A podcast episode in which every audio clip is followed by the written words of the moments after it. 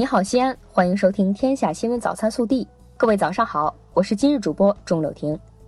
今天是二零一九年六月十五号，星期六。首先来看今日要闻：上海合作组织成员国元首理事会第十九次会议十四号在吉尔吉斯斯坦首都比什凯克举行。习近平在会上发表重要讲话，强调要从上海精神中发掘智慧，从团结合作中获取力量。把上海合作组织打造成团结互信、安危共担、互利互赢、包容互鉴的典范，携手构建更加亲密的上海合作组织命运共同体。本地新闻：十四号，西安市政府与吉尔吉斯斯坦农业部举行座谈会，就农产品销售等方面合作进行沟通洽谈。吉尔吉斯斯坦农业部部长埃尔金别克·乔杜耶夫、西安市市长李明远出席并讲话。李明远说：“希望双方加快沟通协商，通过长安号国际货运班列，将吉尔吉斯斯坦更多绿色生态的农产品带到西安，并销往全国。同时，也将西安的优质产品通过吉尔吉斯斯坦销往中亚、欧洲，促进共同发展。”情绪森林，明眸之锦，贵妃出狱。六月十三号，二零一九全国双创活动周陕西省暨西安市分会场如约启动。作为双创周西安站的最大亮点，火爆全国的腾讯用户开放日将于六月十五号在双创周西安主会场开幕，并向市民免费开放。日前，市委文明办会同市教育局、团市委、市妇联举办二零一九年“寻找美德少年、学习美德少年、争做美德少年”活动颁奖典礼。经各学校、各区县自上而下层层推荐、网络投票和专家评审，刘岩等二十名同学获二零一九年西安市美德少年称号。十四号，西安市至一九九一到二零一零终审会在中共西安市委党校召开，西安市至一九九一到二零一零通过终审，全制包含三十四个分制，一千零四十七万字，插图表三千余幅。较全面、客观、系统地反映了西安市在1991年至2010年这二十年间自然、政治、经济、文化、历史、社会的历史与现状。日前，市司法局发布《西安市国有土地上房屋征收与补偿办法》修改草案，广泛征求社会各界意见。根据该办法，对未超过标准期限的临时建筑，应当根据剩余使用年限给予补偿。对认定为非法建筑和超过批准期限的临时建筑不予补偿。临街违建商业用房在城管部门下达相关法律文书后，仍不自行拆除。六月十四号，新城区城市管理和综合执法局会同长乐西路街办，对位于华清路二百二十五号的一处砖混结构两层临街商业用房进行强制拆除。共拆除违法建筑面积约五千平方米。记者十四号从西安交警获悉，陕西省二零一九年全省外语口语考试将于六月十六号举行。西安考点设置在西安文理学院高新校区。根据考试安排，考试从当日上午八时开始，预计将持续至当日下午十八时。考试期间，西安市科技六路的太白南路至白沙路段。将根据道路现场情况，适时采取临时交通管制措施。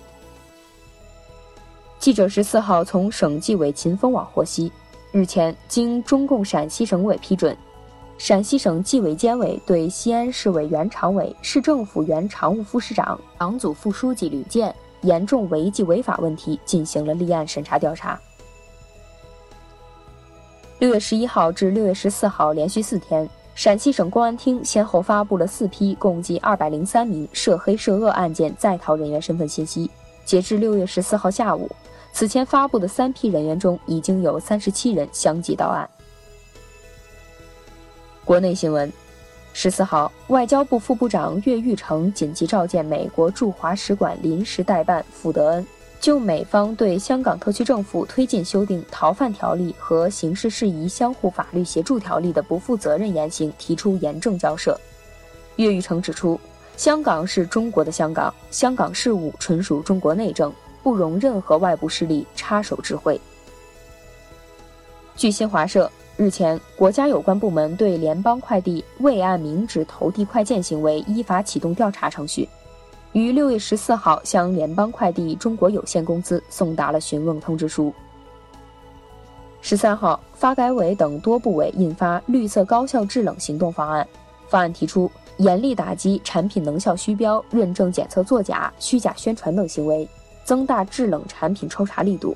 对不符合强制性能效标准的产品，由生产企业限期召回，责令情节严重的企业停产整顿。十四号，记者从国家网信办获悉，从今年一月以来，国家网信办在全国范围内开展网络生态治理专项行动。截至六月十二号，注销各类平台中传播色情低俗、虚假谣言等信息的违法违规账号一百一十八万余个。关闭、取消备案网站四千六百四十四家。中国人民银行十四号发布消息称，决定增加再贴现和常备借贷便利额度共三千亿元，加强对中小银行流动性支持，保持中小银行流动性充足。十四号，北京市公布了二零一九年退休人员基本养老金调整后，人均增长二百二十元左右。调整后的养老金水平将达每月四千一百五十七元。据不完全统计，今年已有二十一省份公布上调基本养老金。十四号，北京交通大学宁斌院士在去参加世界交通大会的途中遭遇交通事故，抢救医治无效，不幸逝世，享年六十岁。宁斌院士突破了地铁信号系统核心技术。是我国轨道交通数字化、网络化信息系统的开拓者和领军者之一，曾获铁路行业个人最高奖詹天佑大奖。十四号，记者获悉，新改版的宫颈癌九价疫苗已于五月在内地上市。疫苗专家陶丽娜介绍，新包装为简体中文版，增加了药品追溯码和热稳定标签。接种者通过支付宝 App 扫码可查疫苗信息，辨别真伪，还可通过热稳定标签的颜色判断疫苗是否变质。近日，一条女教师在课堂上摆拍抖音的视频热传。十四号，安徽金寨县教育局回应，女教师实为抖音主播陈某某。十号，她擅自进入全军乡熊家河小学。中午休息时间要求学生配合拍抖音视频，造成不良社会影响，将依法依规追责。近日，快递员因送的货物中少了一个芒果，遭多次投诉，向客户下跪道歉求原谅一事持续发酵。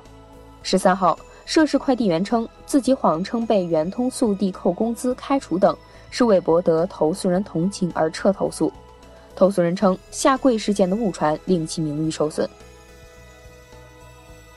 十四号晚，第二十五届上海电视节白玉兰绽放颁奖典礼正式举行，《大江大河》获得最佳中国电视剧奖，孔笙、黄伟拿下最佳导演奖，而最佳男女主角则分别由《都挺好的》倪大红和《正阳门下小女人》的蒋雯丽摘得。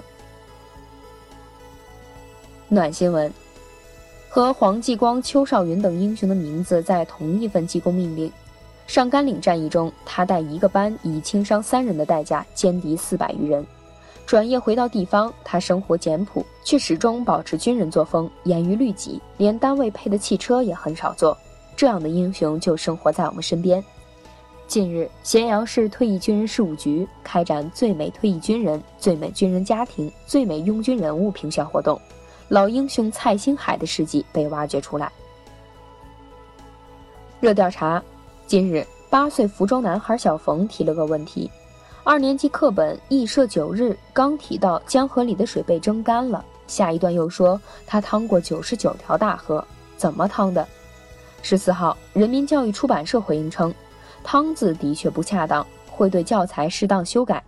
你发现过课本里的错误吗？敢向老师提出吗？更多精彩内容，请持续锁定我们的官方微信。我们明天不见不散。